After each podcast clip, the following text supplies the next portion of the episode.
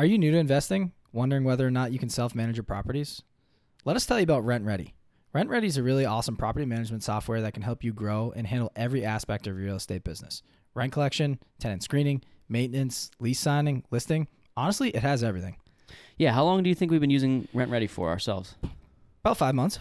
Yeah, about five months. It's been awesome. We do use their push notification system to send notifications to tenants.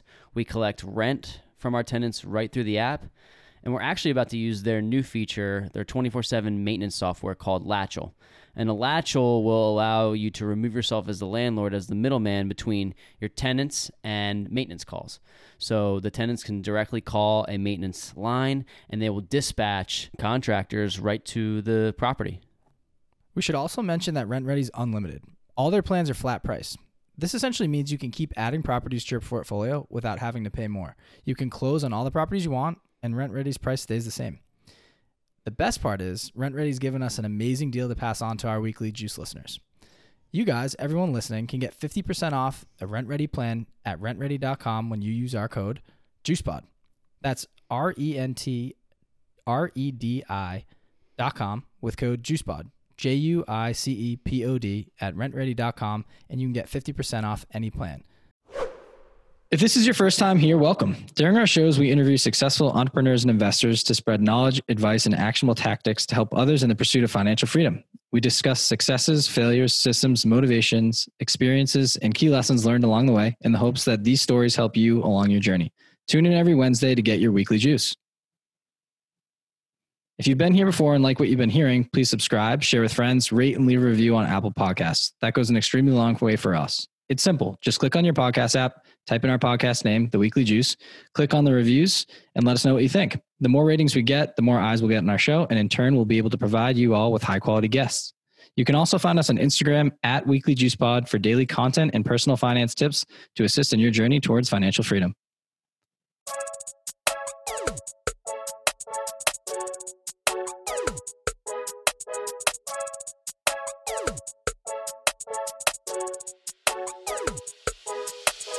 Welcome back to The Weekly Juice. As always, Ryan and Corey here with another episode for you. Today we have on special guest Anna Klein.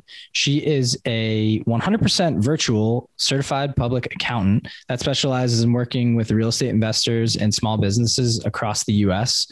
She was a wealth of knowledge or, or shared a wealth of knowledge with us in the episode. And we dove into tax deductions, tax write-offs, how to one can write off their meals, their car, their certain expenses within their business, and just overall gave us some, um, gave some tips and tricks on how to run our business.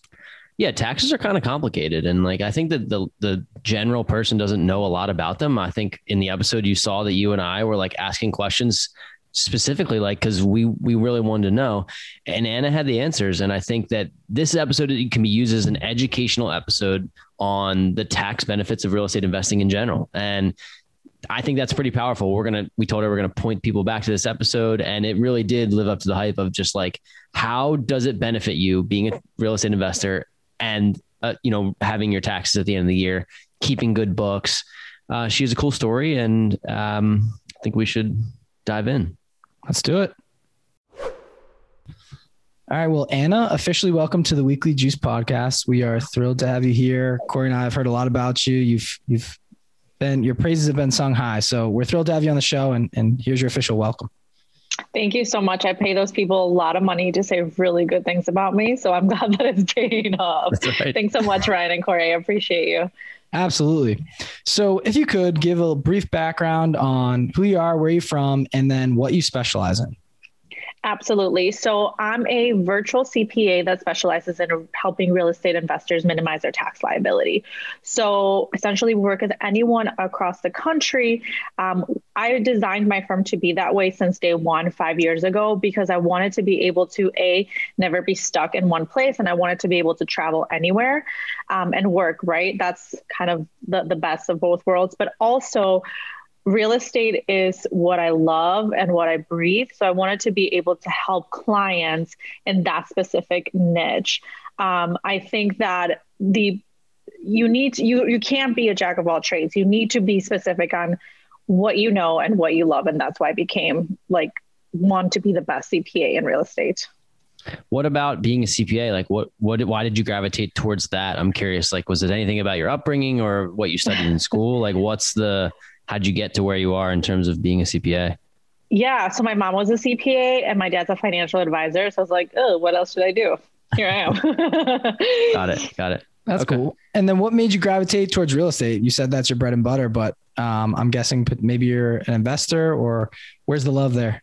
Yeah. So I have one property. I flipped one property. Didn't even know I was, you know, prior to me knowing we're flipping a property, I did that. It was a live and flip. But the reason why I gravitated to this was because when I started my business, I was really just taking anybody who would come and trust me, right? Like anybody. And then people fell on my lap who were real estate investors. And I was in shock how little in taxes they paid compared to my high net worth earners, such as attorneys, um, dentists. And I was like, what is going on here? So I was like, I need to know everything about this. So that's when I learned how amazing the tax code is for A, business owners, and B, real estate investors. That I was like, okay, let me, let me learn everything. And I didn't even know that my grandpa is a huge real estate investor in Mexico. I had no idea. So then I went back and I'm like, why did you always take us on vacation? Why didn't you ever work? And he's like, Anna, I'm a real estate investor. I'm like, oh, that makes sense. So like, it was already embedded in me. I just didn't know. It's in your blood. Love that. Yeah, that's great. So there's a lot of different talks about C P A, right? And I hear regular C P A and virtual C P A, and I'm thinking like, when I think virtual, I think just someone like on real. The computer, like not a real person. Like, can you explain the difference between a regular C P A and a virtual C P A? And then, you know, maybe what speed bumps you've had to incur working in multiple different states? Yeah. So you are providing us all your information via the internet, right? No matter how much, how much security we have, if Chase can get hacked, A K K in Wisconsin has a possibility of getting hacked, right? So I think that was a pushback from clients saying, I you know, I, I don't even know you. They're so used to coming to an office and talking to me. And it was my job to make sure to be like, guys, time is money. We don't need to be in an office and waste your time and my time to tell me everything I need. Everything can be done online. Um, so it, I don't get a lot of pushback anymore. Um, but it really comes down to a preference of the client. I just had a client who was in Hawaii and we worked, and he said, you know what, at the end of the day, I feel more comfortable with the C P A being down the road. Totally a preference. Um, but anything can be done virtual now. So now clients don't mind. Um, we have texting capabilities. So time is money. So I'm like, if you have a question, let's go. So that's my motto behind it. It's actually interesting. COVID has probably, well, I don't want to speak for your total business, but it probably has helped you virtually, right? Like the, uh, the accessibility and also the acceptance of that being part of how you do business, right? Absolutely. COVID is, you know, obviously a horrible thing that has happened for people, but I think in, in this scenario, people are now are more open to having things virtually, whether it's an attorney, whether it's a C P A, your real, whatever it is, I think people are more open to it. And honestly, all I say is that if you're not going to be open to technology, you're going to fall behind on anything. This is where the world is now. Great. That's absolutely right. Yeah, totally true. What, I'm wondering what you feel like some of the um, kind of value propositions that you bring to your clients that maybe you feel like could separate your organization, and why you think that your clients have success working with you. I think the number one thing is we do tax planning. So tax preparation and tax planning are two totally different things. And I think recently in the last couple of years, people really starting to started to know what the difference is. Um, the tax preparation is you give me your information. Here's how much you owe. Brian and Corey, good luck. Right. And I think people are so used to that process that they're like, well, what, what's tax planning? And this is a huge thing. When I tell clients, I'm like, okay, let me tell you something. The I R S is there for you to play the game. It's like the rules are there. If you're not playing it, you, don't be mad at your C P A. Be mad at yourself for not having some great C P A behind you to help you play this game. So that's what we're here for. We do tax prep, which is great. But at the end of the day, there's nothing I can do for you in April for your twenty twenty return, right? We need to talk at the fourth quarter to go over, okay, Ryan, you're going to owe ten grand. So what do you need to do? Like, don't come at me in February and be mad at me. Like, be mad at yourself. I tell my clients a lot of time, like, be mad at yourself. And I think number two, I'm so honest to the point where it's like, I'm not here to sugarcoat. I don't care if you like me. This is the truth. You'd either like it or you don't. And if you don't like that, you need to go with somebody else. That makes a lot of sense. I, th- I, I just noticed, and the value that I take from the C P A that I use is like, in the last three or four years, because we're real estate investors, I've realized like, wow, I'm, I would pay this guy any amount of money that he needed, because I keep tight books, but I'm like, as you stack the properties up, it's so valuable to have someone on your team who's looking out for your money, besides not, not you know, who understands the tax codes and the laws and everything. And uh, I know a lot of people have feel like they can do their own taxes. For me, it's like, I don't even want to touch it. Like, I don't even want to come close to it. This know? opens up a huge can of worms, right? Like, I'm thinking about a few different things. First off is like, you mentioned tax planning, and I'm upset because I'm now a real estate investor, and I'm just thinking about, okay, I send all my paperwork and here's what I owe at the end of the year. Here's what I'm getting back.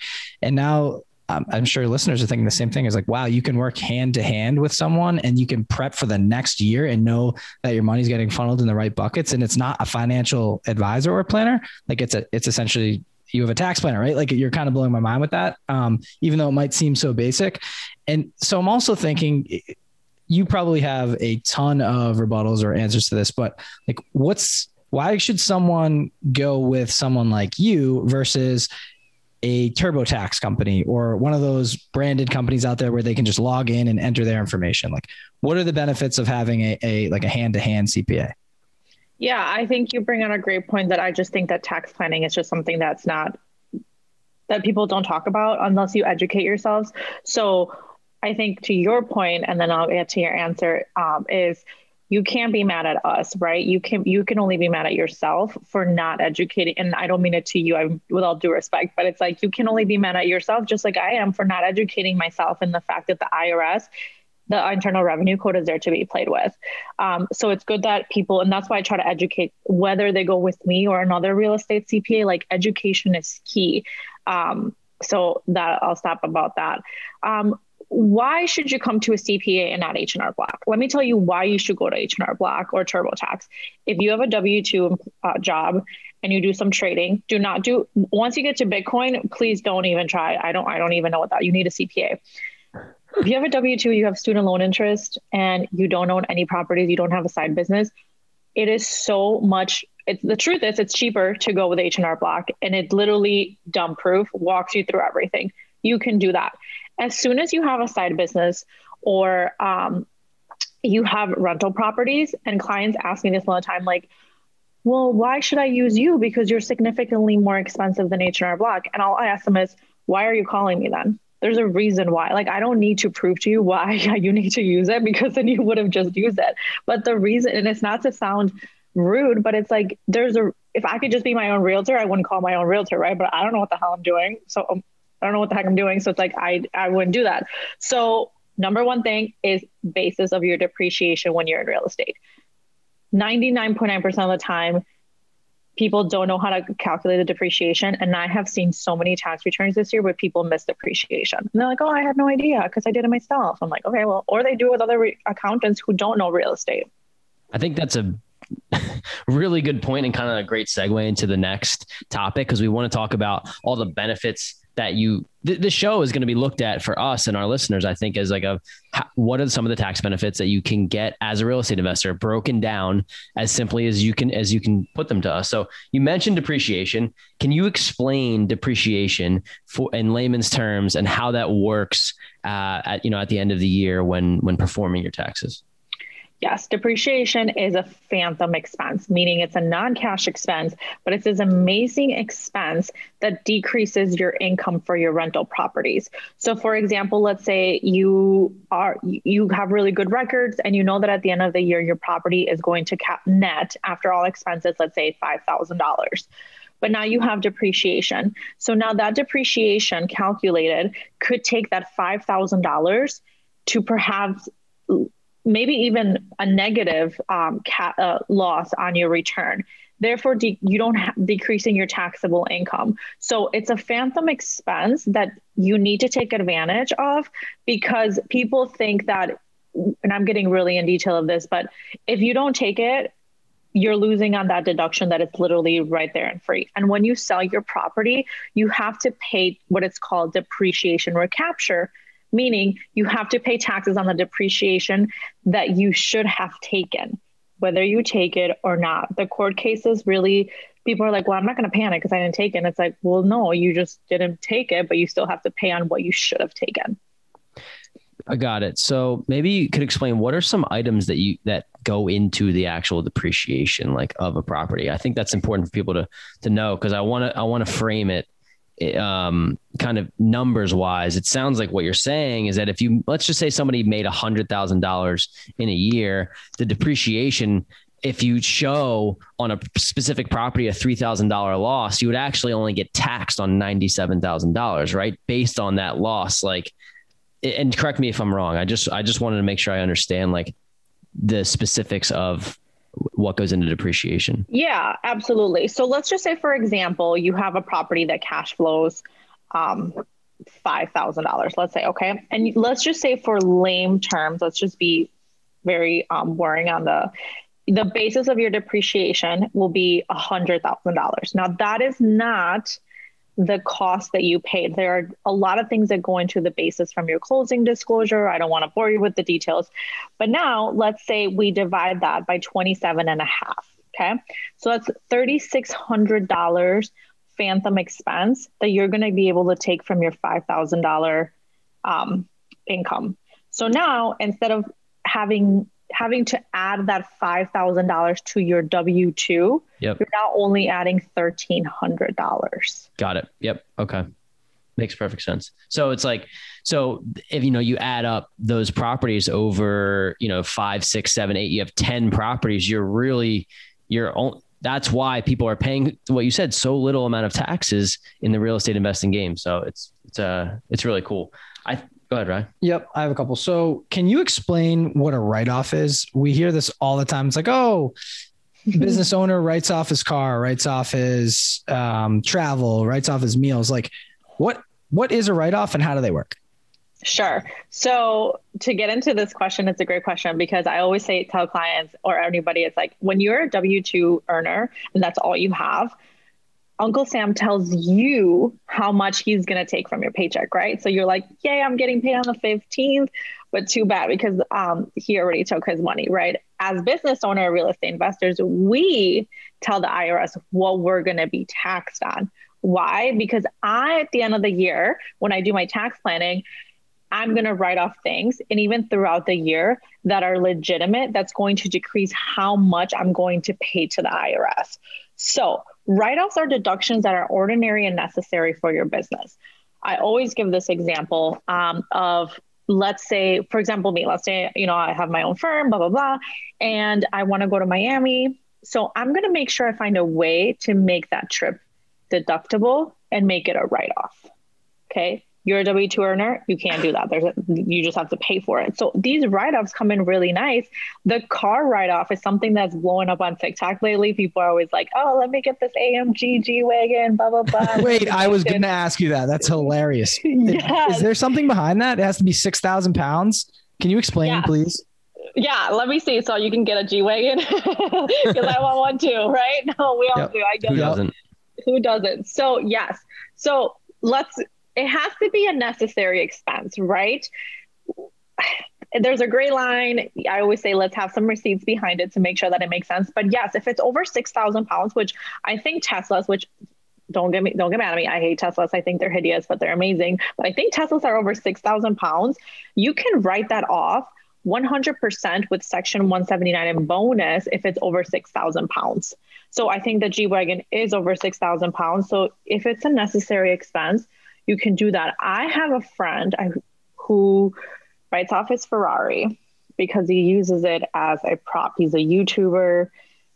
Makes sense. That's actually so, pretty crazy. Hold on. You're talking about pounds as in like the actual weight of it. And how does that even play a factor of why you can write it off? I don't understand. I actually honestly don't know who made the six thousand pound rule, but I was just working on a client return and it was a Tahoe that did not meet the six thousand pound gross whatever. I don't, I'm not a car person. So like, I don't know what it was, but I don't know who ruled the six thousand pound rule, but if it's over six thousand pounds, and write it off. Can you explain the write-off, like the actual, like what that means in terms of what you get back? Is you by writing it off, is it a percentage of it that you get back in taxes at the end of the year? And I have an example that might help you paint it. Let's use the G-Wagon because we have it, right? Say the, say the car is just flat out one hundred thousand dollars and you mm-hmm. want to buy it new. How can you go through that process of writing it off and like tie in what a write-off is to it? Right. So you don't, I think that's a really great question, Ryan, because people think that, oh, well, I'm going to write off fifty thousand. So I'm going to get twenty-five thousand back. That's not how it works. So essentially what your net income is. So let's say at the end of the year, my net income is five hundred thousand dollars after all expenses.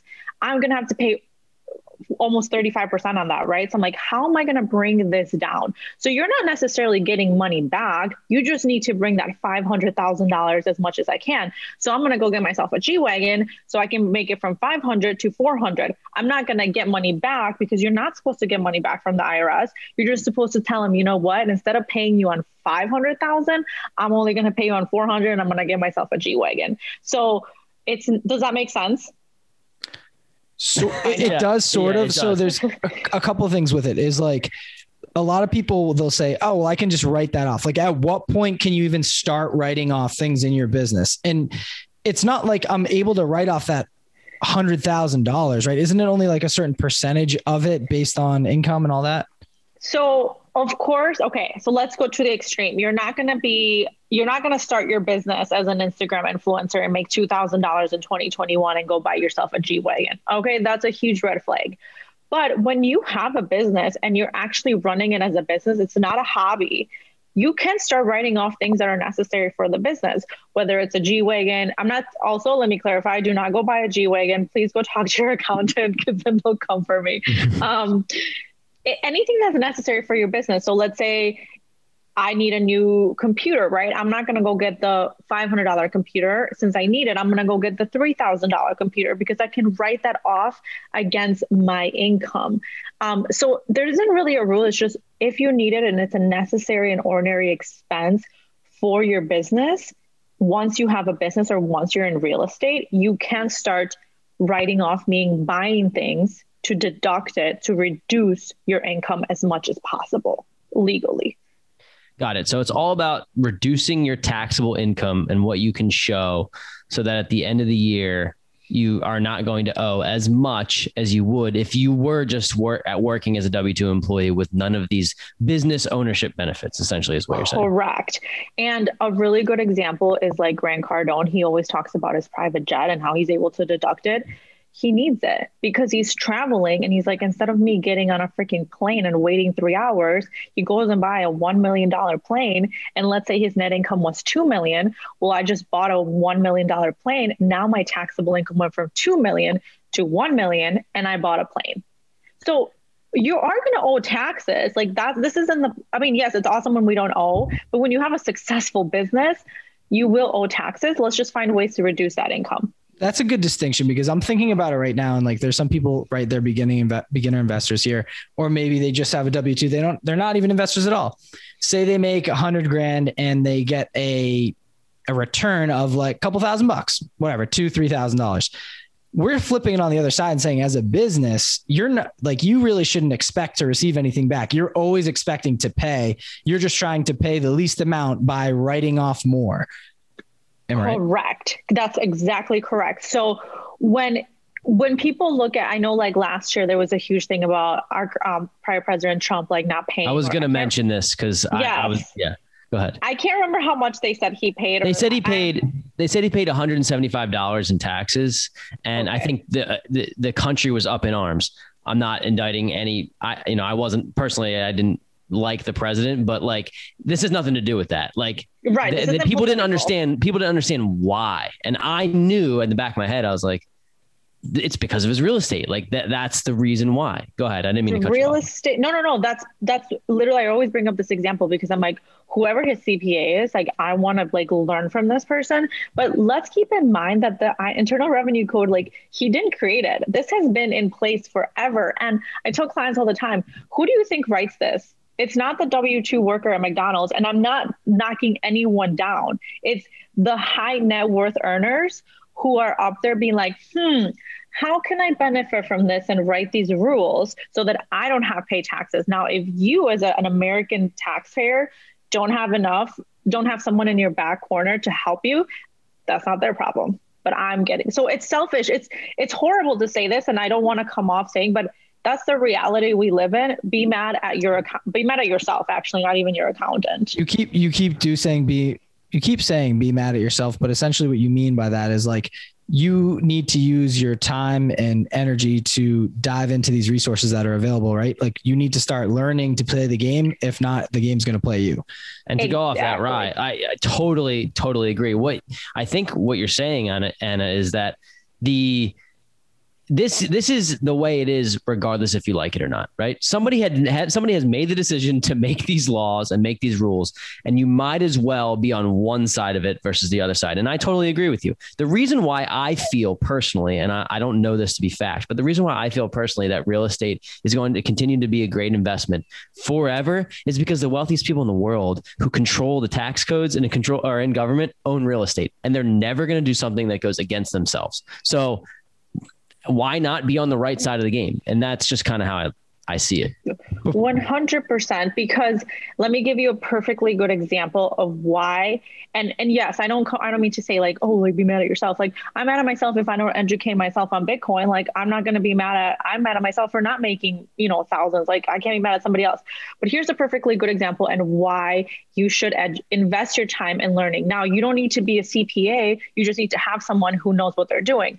But I'm not a golfer, but there's this, like, amazing golf outing in Augusta, Georgia, or something. Correct me if I'm wrong. Okay. Well, let me tell you about this super the quick, the Masters. See, yeah. Someone always knows I'm not yeah. a golfer. I just go to drink and I'm like, okay, I'm here. Um, okay. So they made this rule. It's a, it's not a loophole. It's literally written in the Internal Revenue Code that these senators, what they were doing, they call it the Augusta loophole. What these senators were doing is people were coming and renting their houses, right? And I'm sure these houses went for thousands and thousands of dollars a day um, when they had this. So they lobbied to have, if they could rent it for less than fourteen days, they could just not include it in their in their income. Well, that's a rule. So if you rent your pres- your personal residence for less than fourteen days, you don't have to include that. So a good example is the D N C was supposed to happen here in Milwaukee. Houses were going for like two thousand dollars a night. I call my mom, like, Mom, rent your house for less than fourteen days. Give me half of it because I'm giving you a tax benefit and you don't have to include that in your income. So it's these people who are so wealthy making the rules. We, Ryan, I, let's just give you a dis- Ryan looked at me and he goes, Airbnb. I was like, so is that is that the case for Airbnb if you rent if you rent out for? No, this is your personal residence or Got your it. second. Okay. So once it's an investment, it's an investment. I okay. was about to say, holy yeah. I was like, yeah, we're, in the, no, we're in the wrong. Uh, no. We're in the long term rental game. Yeah. Travis, my man in Florida, is killing it. Yeah, so, he is killing it. But we're, um, before we get too deep into the episode and, and into the benefits of the tax benefits of real estate, which we will, can you talk about the different tax brackets so that way we can at least give people a little bit of a picture of what they might be spending each year if they're a business owner, or um, even vice versa, just a W two job, like where everybody might fall? So, so let's just say we're all married, living our best life, because unmarried, um, it's different brackets for married and unmarried, right? So let's go with married. Um, if you make less than nineteen thousand dollars, you're going to pay zero, ten percent, right? So it goes ten, twelve, twenty-two, twenty-four, thirty-two, thirty-five, thirty-seven. And I'm reading this because I don't have this memorized. Okay. thirty-seven percent is ones you make over six hundred twenty-two thousand dollars. Okay? And this is federal, right? You're just, this, this is, is just the, yep. Got yeah. It. Because it states, it varies state by state. You have Florida has no income tax. Um, but the way that this works, you guys, is that it's, It's a marginal rate. So meaning, let's say you make eighty thousand dollars. So the first nineteen thousand dollars is taxed at ten percent, okay? Anything over the nineteen thousand dollars gets taxed at twelve percent, and so on and so forth. So just because you make six hundred twenty-two thousand dollars doesn't mean the whole thing is going to be taxed at thirty-seven. It's anything over the threshold of each single bracket. So Got everybody it. starts with ten, blah, blah, blah. That is incredible for you to bring up. So thank you, because I can't I tell you that. how many times I'll be at work when we're, and maybe you get, um, in sales, right? There's commission attached things. So if you have a killer month, people are like, oh, I'm going to be taxed so much. This sucks. And then people, I've heard people literally stray away from getting raises because they think they're going to be in a higher tax bracket and they're going to, oh, I'm not even going to make that money anyway. So there's no point. So can you just repeat that once again, like what marginal means and how that affects people? Because this is, people should tune in right now and listen to this. Yes. So the way the tax brackets work is that, let's say you make eighty thousand dollars. The first nineteen thousand seven hundred fifty dollars will be taxed at ten percent. Anything over the nineteen thousand seven hundred fifty dollars will be taxed at twelve percent, and so on and so forth as you move past the tax brackets. Meaning if you make, let's go on the high end, six hundred twenty-two thousand dollars, the entire thing is not going to be taxed at thirty-seven percent. It's anything over one hundred sixty-seven thousand dollars that will be taxed at the thirty-seven percent. Makes perfect sense. And this, people, is why you hire a C P A as opposed to trust yourself to do it. Because like for me, it's like, I need to pay somebody who knows what they're doing, because I don't want to well, leave that up to chance. And talk How about, about those memes about, uh, about, um, the ta- about tax season where it's like, I, I forget. It's like, uh, you know, exact the I R S knows exactly how much you're supposed to pay, but you're supposed yes. to guess. And then if you don't, you go to jail. And it's like this whole thing. It's like, just pay the C P A. I saw that on TikTok. Yeah, that's so yeah. funny. And then it's a whole new world to realize you can, you can go through tax planning. And it's not like, oh, at the end of the year, I'm just hoping, wishing that I'm going to have a couple thousand bucks coming back to me. It's like, you can set yourself up three hundred sixty-four days early and, and plan it out. So especially um, if you know that rental income, yeah, like what, what you're going to be making off your properties, it's easier to plan. Like Anna said. Can I right. say something about that really quick? Because the biggest thing with tax planning is your tax records, or not tax, but your records, right? So clients will come to me and say, okay, let's do tax planning. I'm like, okay, well, where's your P and L? Where's your balance sheet? They're like, wait, what? I'm like, okay, well, I can't pull numbers. Like, I need good tax pl- records in order for me to help you. So that's why when you become a real estate investor or have a business, you need to treat it as a business. This isn't a joke.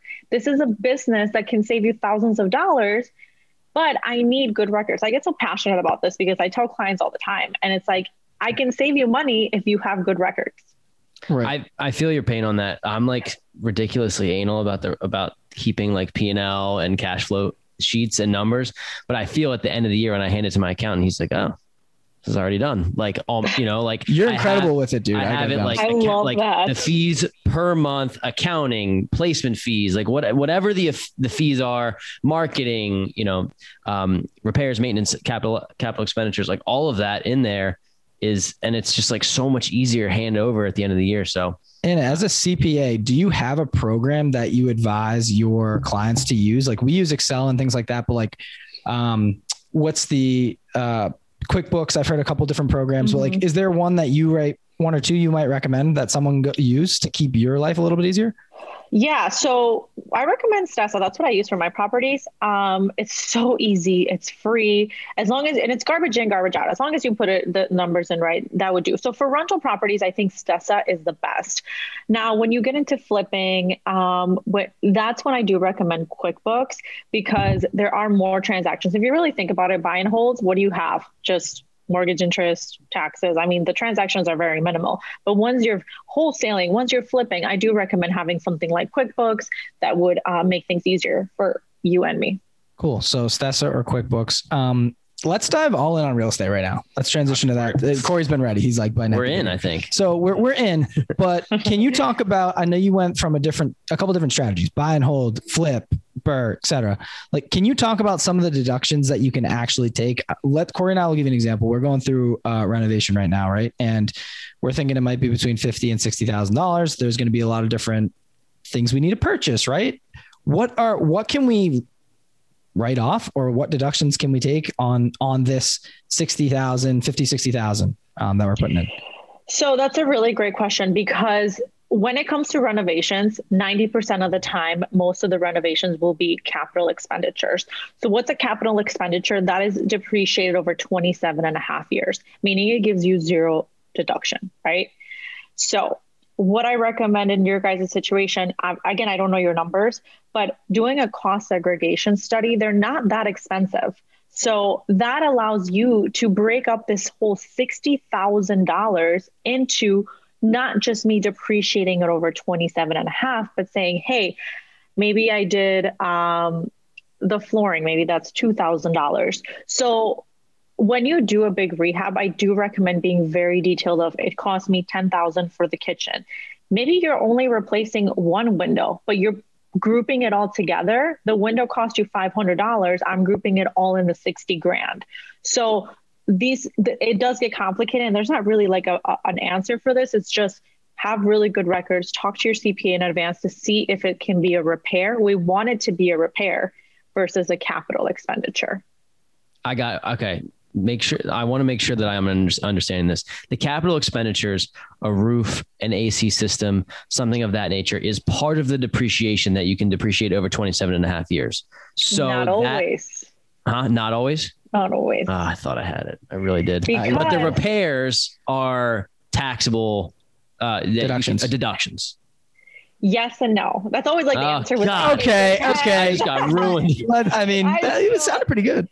Uh, you know, it, it, it, no, that's the the answer for all I R S questions. Well, it depends. Okay, yeah, it depends, so right? It depends. So let's say for the roof, that's a really good example. Let's say you're not replacing the entire roof. Let's just say you're doing a corner of the roof. What the what um what differentiates from a capital expenditure and actual repair is: are you making the is it a betterment to the property, right? If you're just replacing the corner of a roof, that's just a repair. But if you're replacing the entire roof because there's something wrong with it, well, then that's in the capital expenditure. What if you have a triplex and you're only replacing one of the H V A C systems? I would take the position that it's not a capital expenditure. It's just a repair. So this is where tax planning comes in handy, because maybe at the end of the year, you guys are netting ten thousand dollars. And I'm like, hey, maybe you should, you're like, yeah, I sh- I've been meaning to replace the H V A C system. I'm like, okay, this is a perfectly good time, but only replace one. Don't replace all three. Because it's an expense, not a capital expenditure. We just did that, but we did it in, it came into twenty twenty-one. So it'll be next year. It was year. in a duplex, and we have to do and the other did, one. So maybe if we talked to Anna, she could have told us how to do it. And, it, and it's really just having someone, and, and you know, is it going to save you a lot of money? No, but it's like when you start scaling your portfolio, it does make sense to be like, hey, Anna, you know, I'm trying to do this. What's the best way? But this is a perfectly good way for me to tell people that it's, this is why you pay H and R Block one hundred dollars and you don't pay C P As. You pay them two hundred dollars an hour. Like it's not, so you see the difference, because H and R Block is not going to tell you what to do. Yeah. Like hands-on advice. And I totally see the value in it one hundred percent. I've already said that, but that's cool I, to know. It's about, but an average wage, not average wage, but like average charge would be about two hundred dollars an hour. Um, I'd say that's on the low end. Um, I definitely have um, actually my coach who's more experienced. I won't say how much he is, but he's a lot more than that, but it's worth every penny. And he's a C P A as well. Got it. Cause you, you're going to get a lot in an hour anyways. So exactly. And that's, that's what you what, work I with. I think right? We're like a lawyer. Like I tell clients, yeah, I, I know I hate to be like an attorney, but I'm like, that's how we are. Yep. I get it. So. It actually totally makes sense to me. Um, okay. Can you explain what a few, we already kind of talked about this, but like, someone comes to us, Ryan and Corey, hey, can you give us some tips and tricks for a buy and hold real estate investor? Like, how can I leverage my taxes to benefit me at the end of the year? What would you tell them? Okay. So it always depends. Here we go back with the depends, because if you make less than one hundred fifty thousand dollars, your adjusted gross income is less than one hundred fifty thousand dollars. That's the threshold. Okay.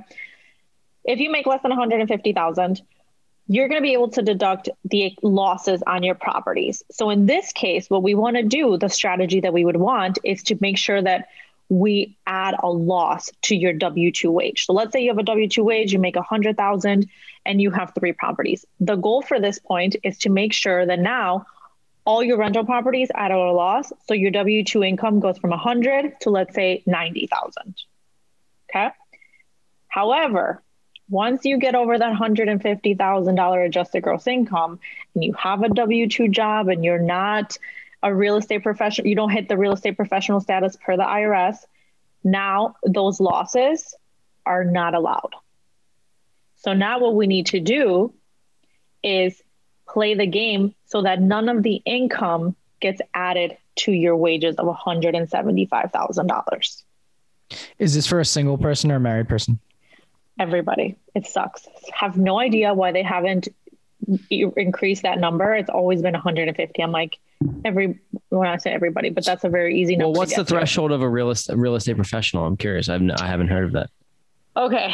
So the real estate professional status is the most, um, it's very, what's a, litigated. I think that's the word. Okay. English is my second language. So sometimes I don't oh, think I fooled, you fooled us. I mean. Okay. Just wait. I'll say something and you're like, what did she say? um, okay. So, so let's say you're over the one hundred fifty, which is ninety percent of my clients, right? They have W two jobs. They have six properties. And now they're like, I have all these losses, Anna, but I didn't know that it wasn't going to offset my W two income. Well, it doesn't. You hold these losses for the future. They don't go away. But in order for you to qualify as a real estate professional status, does not mean go get a real estate agent license. That means absolutely nothing. You need to meet this, these two tests. If you meet these two tests, then you can take all the losses unlimited. So you can take one hundred thousand dollars, whatever it is, okay? The two tests, they're very difficult. If you have a W two job, a full-time job, you pretty much can count yourself out of this. First, you have to spend more than one and a half of your time on your real estate trader business. Meaning if you work two thousand hours, you have to work two thousand one hours. Impossible, unless you don't sleep. The second thing is that out of those two thousand hours, you have to spend seven hundred fifty hours um, on your rental property.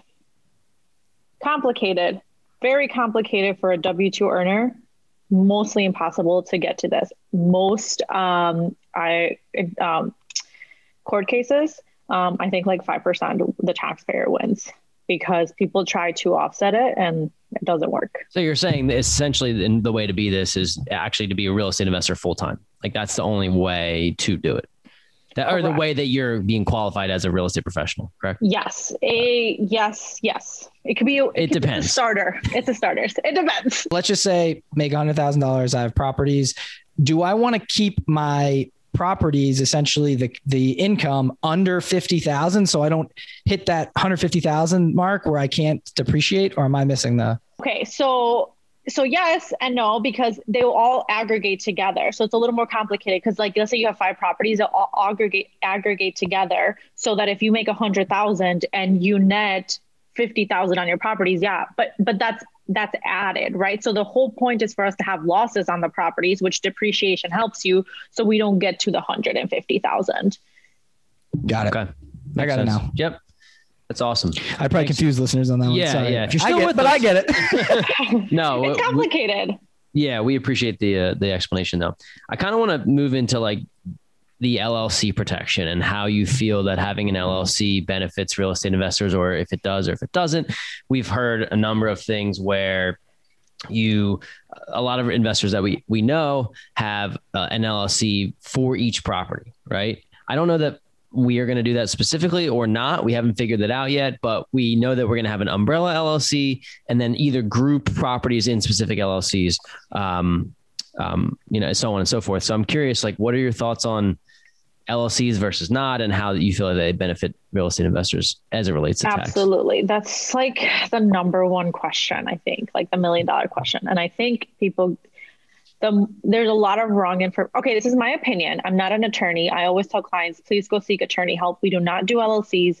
Um, but from my personal experience and from speaking with other C P As who are in the real estate industry, first of all, you do not need an L L C to go and go buy a property. Okay. That's the number one thing. You can go buy a property. You can have write-offs without an L L C.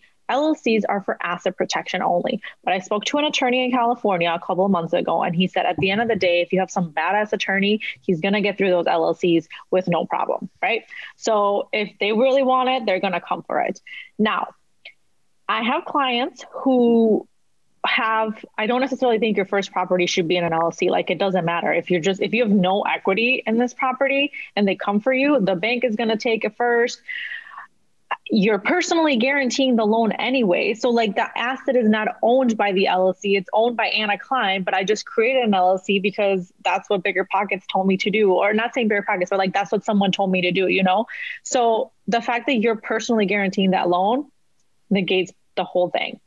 However, I have clients who have my, uh, one of my biggest clients has about thirty-five properties and they're all paid off.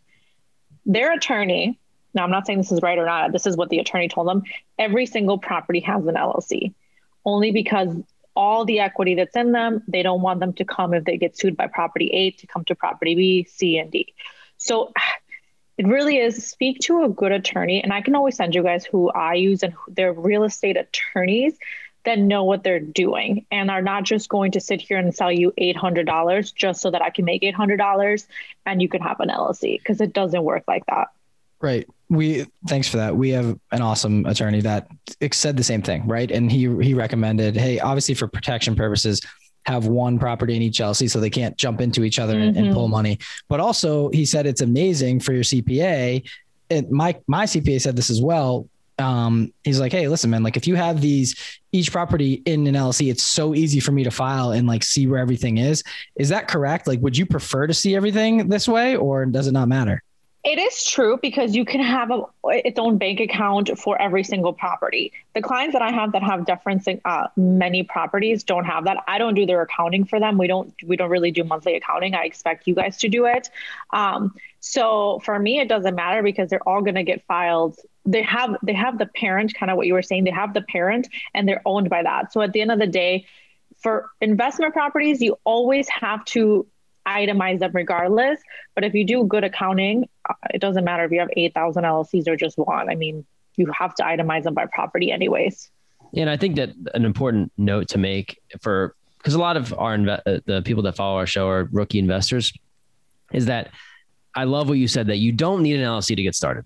Everyone, a lot of people spend time thinking about a, an L L C name and a business and getting business cards and all this. And it's like, just buy your first five properties with L L Cs. Like, it's not going to make that much of a difference. You don't have that much equity. If you want to put them in, pro- put them in L L Cs later to protect them, great. But until you start playing the game, you, you don't have anything to come after. And we still feel like we're in that boat where it's like, we have L L Cs, but I don't think it's an essential piece that I, if I didn't have it, I wouldn't have started real estate, you know, in the real estate investing game. So I like yeah, and I that. think, yeah, I think it's like, it's like, I mean, I'm in that same boat where it's like, what are they going to come and get? Like, okay, cool. The bank has first dibs on this. Like, you're going to take my car, go ahead. You know, it's like, it's, it's, we got to think that way. Like, but let me continue to buy so that I need to continue to increase my wealth. Awesome. We also have listeners that maybe don't own properties yet, right? But they might have a personal residence. Can you explain the write-offs, the differences between, or um, I guess not write-offs, but the, the tax advantages of owning a personal residence, and then the difference between owning a rental property? Like what, what can they essentially write off? Like the int- I'm thinking about the interest on the property, and that, that kind of helps with your income overall.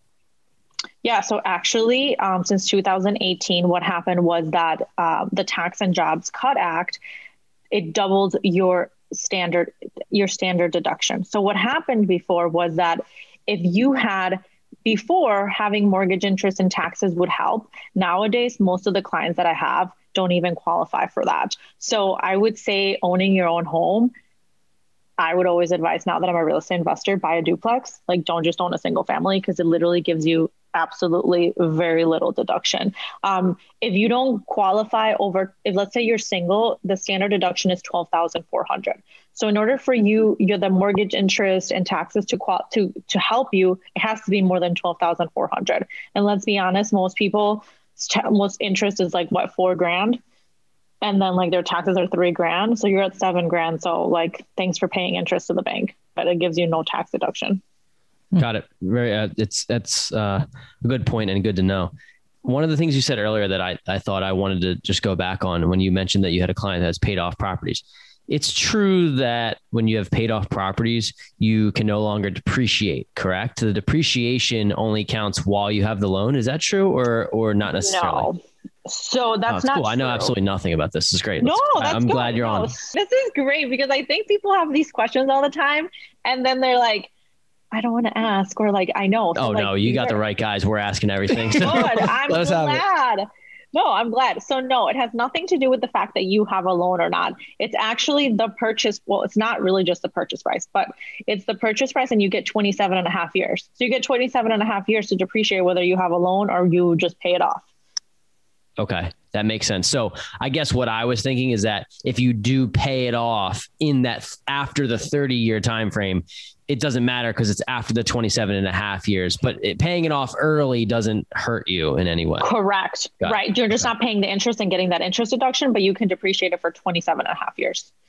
Okay, cool. Now I got it. So I want to run it back to write-offs again, and not, not to go too far back, but like at what point, let's, you know, Corey and I have a couple of properties together. Like at what point can we start writing off meals? Potentially, I want to know when I can write my damn car off, to be honest. Like at what point, uh, like, skip the meals, like just when yeah, yeah. can meals, I get, get out of here with the meals? Screw the meals. Let's just talk car. When yeah, get can I get this I thing off out, out of my bank, man? I just want that G-Wagon so bad. I swear to God, I'll have it. We one do. Day. That's one day. You will. You totally will. Um, okay. That's a great question. So the answer is always, when I tell clients about the, the code is there for you to play with, but don't get greedy. Because at the end of the day, clients always think, oh, like they'll never know. Like, you know, that TikTok, like, oh, they'll never know. They'll never know. Yeah. They'll catch you when you're like on a beach drinking tequila at forty-five years old, they'll take you. Right. So like, don't ever think you're going to outsmart the I R S, because you will never, it, they will catch to you, catch up to you. So what I will say with that is, you, I don't know how many properties you have, but let's say for me, okay, let's, let's just give an example of somebody. Let's just say Bob has two properties, has a W two job, and he's self-managing these properties, right? Buying a car is not a necessary expense for his two properties. The I R S would say, oh, baby, you can ride the bus if you wanted to, right? So, but you have a car already, and you're using it, let's say twenty-five to fifty percent of the time on business. You can use you. That's a legitimate thing. Now your G-Wagon, absolutely not. I mean, if you already had the G-Wagon before that, okay, cool. You can, that's amazing. But most people start off with little cars and then they start adding it up. But uh, so you can start writing off the car now if it's a necessary expense. Now, if you're literally using a property manager, your properties are somewhere else. No. So when you think about deducting things, think about it as, does this make sense? Can I, I always tell clients, if I can represent you in court, I will do it. Once you have a three million dollars portfolio and you're a real estate investor and you're just flying everywhere, like Grant Cardone, I would sit behind him and be like, he needed that plane. Got it. So, and I was specifically talking about people that have cars now, right? Like say they have four to five properties and they're, you know, they're, say you drive there, I don't know, like five times a month. That's like, mm-hmm. think about it though. That's only five, maybe that's five business days out of what, twenty-five a, a month or however there are in a month. It's twenty. So it's still only like twenty-five percent. Yeah. And, and what's the threshold? Do you have to, have to get over fifty percent? No, it can be anything. It's anything you think of. Like if it's twenty-five percent, that's a twenty-five percent deduction you're getting on your taxes that you weren't before. So there really isn't a threshold. It's for you to realize, hey, I use my business twenty-five percent of the time. I'm going to write this off, whether it's mileage or whether it's actual expenses. As long as it makes sense that it's an ordinary ex- and necessary expense, then write it off. So like meals. We essentially, this is full disclosure. We, we didn't keep good enough miles for this past year. And now we will for twenty twenty-one. Cause we did, we did a lot of traveling towards the property. That twenty-five percent number might be right in line with what we did. I didn't keep track of those miles. To that, to the point. And, and I don't know if this is this back to the Stessa thing, but how do you, how does one MileIQ is good MileIQ, mm-hmm. but also like, I'm just thinking about in general, like, can someone just write on a, in a notebook, hey, drove to the property this day, this many miles, X, Y, Z. And is that good enough to pass? Or do you oh need God. like an official, like in Excel, in Stessa, in MileIQ? I think it's good you. enough unless you get audited, right? Like, I, I mean, how no, does that- I mean, my dad, oh my gosh, he is, he literally has a notebook of like every day. I'm like, Dad, like use an app. So this will represent me in court. I'm like, you're right. You're old. There's app that's five dollars. So yes, to your point, you could write it all day if you want. But I could write that. That's that. Sorry, that's blowing my mind. I could sit and just right away. Nah, yeah, I drove here, here, here, here, here, and just log it whenever the hell I want and write in different color ink. Proven reasonable though. That's the thing. Like it has to. It. it well, it's I don't just know. sketchy. Maybe Anna can speak to it. It is. I mean, I think now, when you get to that point in your head where you're like, oh, well, I can definitely say that the G-Wagon was needed for A K K. Um, like now that you have to like rationalize it in your head, it doesn't make sense. I will tell you that mileage is one of the most um, things that I'm really picky on, because clients are like, I drove twelve thousand miles. I'm like, No, you didn't. Nobody drives literally twelve thousand miles. And if you get audited, you're going to be mad at me, but like, you have no proof. So get MileIQ. It's five dollars and it goes on every time you go somewhere, and just swipe left and swipe right if it's business or personal. So yes, but you can, you can go back to fabricating anything, right? You can fabricate. That's what's scary, so, right? Yeah. I don't know. I, yeah, the reason I, there, I had MileIQ and I was using it for a while. And the reason I stopped is because I, I forgot to check it for like, I don't know, forty-five days. And I had like two hundred sixty yeah. trips that I had to like business, personal, business, personal. And I was like, ah, but it is really important. So I'm glad you brought that up. I'll probably re-download it because it's needed. We were at the, we were at our prop, one of our properties fifteen, fifteen times this month. I mean, and that was for... That was for renovation stuff. Now we're not going there all it once the property stabilized, but yeah, it's, uh, but that's twenty twenty-one. You're just leaving so money on the table. Like for what? Like for no reason, because you couldn't sit there and swipe left and right. Like, I'm not saying you, but it's me too. Like I'm like, oh shoot. Like, I know. I'm just leaving. It sucks. It's, it's, it goes back to systematizing your business. Right. And, and mm-hmm. you already mentioned Stessa, you already mentioned MileIQ. Can you just give us like, maybe those, that's it. Right. But I'm just thinking other tools or tactics that you've seen investors use successfully that like can implement them in their bookkeeping just to, to make life simpler that maybe some of our listeners could use. Yeah. So definitely MileIQ, five dollars. Anyone can afford that. Um, and it's so needed because if you really think about it, depending on the number of miles, that's fifty. I think it went down, but let's just say fifty-six cents per mile. Okay. That's a deduction that you're not getting. Number two, QuickBooks. If you are doing flips, Um, if you have a wholesaling business, I think it's great for that. That is a little more pricey. So, um, make sure that it's worth it. You know, you're going to get your return. Number three, Stessa is a great one. Avail allows me to send tenant, uh, applications, do their background checks. They can do maintenance requests, requests through there. So it's amazing. Um, and the last one, which will help everybody, is Scanner for Me. It is a free application that you take pictures of things and it puts it into a P D F, not a JPEG, because nobody likes JPEGs. It's a P D F. You can send it to anybody, and that's how you can keep track of your receipts. I think Stessa has a new thing that you can take receipts, but uh, pictures of the receipts, create a Gmail account that says, Corey receipts at gmail dot com. Take a picture of the receipts, send it. Do not have a bag of receipts.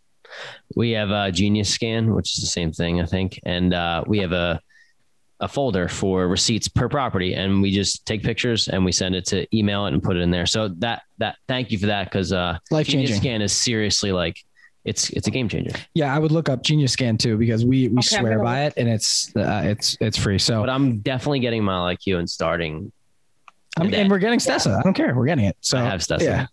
Well, I don't. Are you using Excel right now? We're using, uh, well, to keep our books, we're using uh, Google Sheets, which I actually think it's like until I get until we get to twenty properties. Like I like running the numbers and and keeping it that way. I'm sure it's easier with Stessa. I just think it's it's not. It hasn't become too difficult for for us to do it. Yeah, it's your system that you've been using. Smarter, not harder. There you go. So we're almost down to the, the end of the show, but I have one quick question for you before we dive in. And people are going to be looking for C P As after this. And I'd like you, if you could, to just go into like possible, like interview questions that people could ask when they go into vet a C P A to know if they're good or not, or if they should use them in their real estate business or just in their regular life to benefit them. Like what should they stay away from? What should they look for, et cetera? So I definitely think that they should, that clients should go with people who is in their niche, right? So whether you're a manufacturing, whether you are in a restaurant business, whether whatever realm of business you're in, it's like a doctor, right? So let's say you're like, oh, I have a cough. You go to the general doctor, but then they're like, oh, there's something wrong with your throat. Then they take you to the throat or whatever the case may be. You start at the most simple. And then once it gets bigger or more in depth, you go to that person. So that's exactly what the C P A. So find someone, whether it's a big firm, big firms have, you know, little departments, or someone who just specializes in what you um, are doing. So ask them that question. Hey, do you specialize in Bitcoin? Because this is a huge thing. And if you don't know anything about it, which is so new, those are the great things. Number two, um, I guess when it comes to real estate, ask simple questions such as, hey, like what's a cost segregation? You should already know what it is, but if the person who you're interviewing has no idea what the cost segregation is, that's probably a problem. Real estate professional status, like people can say, hey, do I qualify as real estate professional status? That's a huge thing that C P As who specialize in real estate should know. If they don't, nothing wrong with them. Just, I, I wouldn't put my trust in them, right? Um, number three is do not go for the cheapest C P A. You get what you pay for, period, at the end of the day. It's an investment. Um, so ask around. And if you say that someone charges you a dollar and someone charges you ten dollars, two people charge you ten dollars, if you go with the one dollar, that's the one kind of service you're going to get. Absolutely. Great. I like that. Thank you for that advice. We appreciate it. The uh, second to last segment of our show is called the Core Four. And we really went into detail in this episode. So I, I appreciate that, but this is a little bit more personal about you specifically. And um, we want to get to know you and, and kind of maybe what makes you tick here. So first question is, what's your favorite investing, tax, maybe tax related uh, or business book? So for me right now, I will say, we'll take tax related or just business. I'm going to go with business. And I think the one that changed my life really, and I think a lot of investors, what's Rich Dad, Poor Dad, that's number one. But if you guys have not read the other, ver- the second version, which is, it's not the second version, it's called Why the Rich Stay Richer. I think that's what the title is.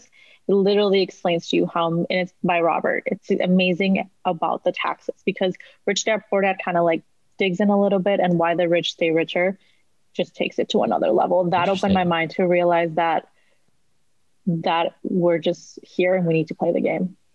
Very cool, because I read Rich Dad, Poor Dad. I mean, everyone, almost everyone that I know mm-hmm. who's an investor has.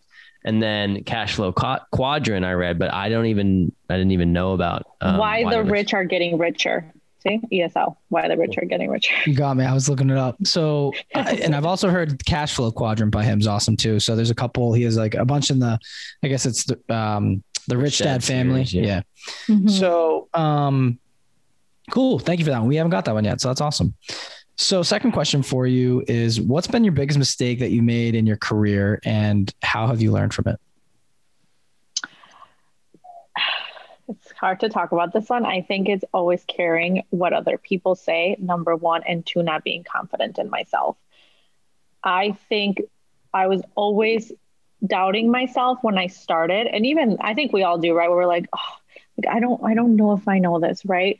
And now, just like all like our mentors and those people who are so much smarter, it's like, you're just going to pretend your way and you're going to figure it out. So people are going to take, and I think that goes with people, um, what they think about me. Cause now I'm going to walk in any room and be confident. And then if you ask me a question, I'm like, that's a great question. You know what? Let me get back to you. I have no idea, but I'm going to figure it out.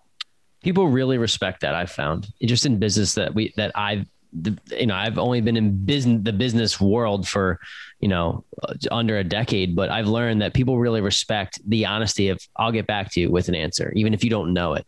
And the confidence that you're talking about comes from preparation. So the more you're prepared, the more you study, the more you learn, the more confidence you have. So it's very cool. Yeah. I'm thinking of a lot of different things here. One would be like imposter syndrome, right? In the beginning where you don't think you're good enough or you don't think you're, you're mm-hmm. going to be respected in this place, whether you're young or you're just beginning. Like that happens with investors or anyone in their, in their first job or their career. Right. And then also talking about faking it till you make it. And there's, there is something to that. I don't know if I totally agree with faking it all the way, but it's, it's taking it up. Someone presents you with an opportunity and you just say yes. And then you learn how to do it along the way because you might not be presented with an opportunity like that again. So I just think to your point, and, and you can bounce back and forth between imposter syndrome and fake it till you make it, but just life begins outside your comfort zone. So just try things and you're going to learn along the way. And then look at you now, like you're probably not as concerned what people think and you're respected in the space. So I think it's awesome.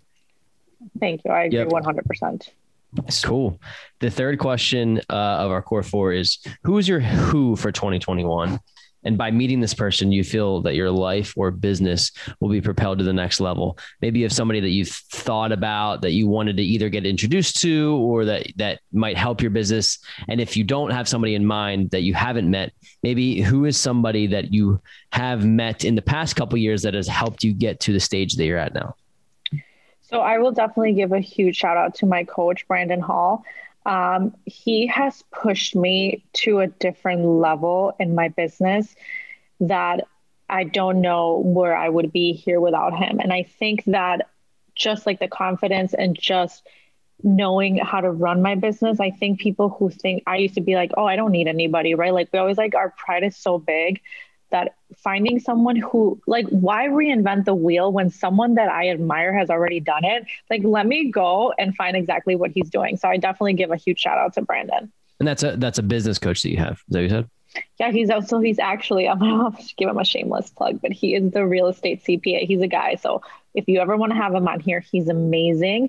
Um, that's the only one I allow you to have as a C P A. Okay. Okay. Ah, so that's going to be mad no, in a couple he, weeks, but. No, no, all right. No, that's great. great though. Uh, no, that, that was a good who. I, I, I think he'll be, uh, he'll be happy that you shouted him out there. He'll be happy to be on the show. So um, last one for you. I'm just messing around. This one's more of a, a personal one, like a thinker. What do you want your legacy to be? Oh gosh. That's, for me, it's always been about education.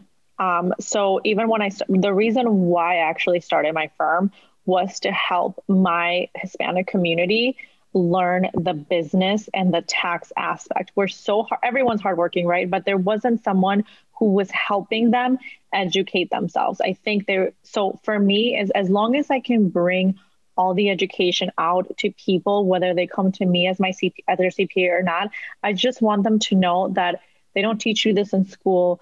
You need to educate yourselves. And I just want them helping to the next level. Amazing. That's awesome. That's awesome. So the last segment of our show is the last drop. And with this, we want to know, what advice would you give your younger self if you could go back in time and do things differently? Quit my nine to five right away.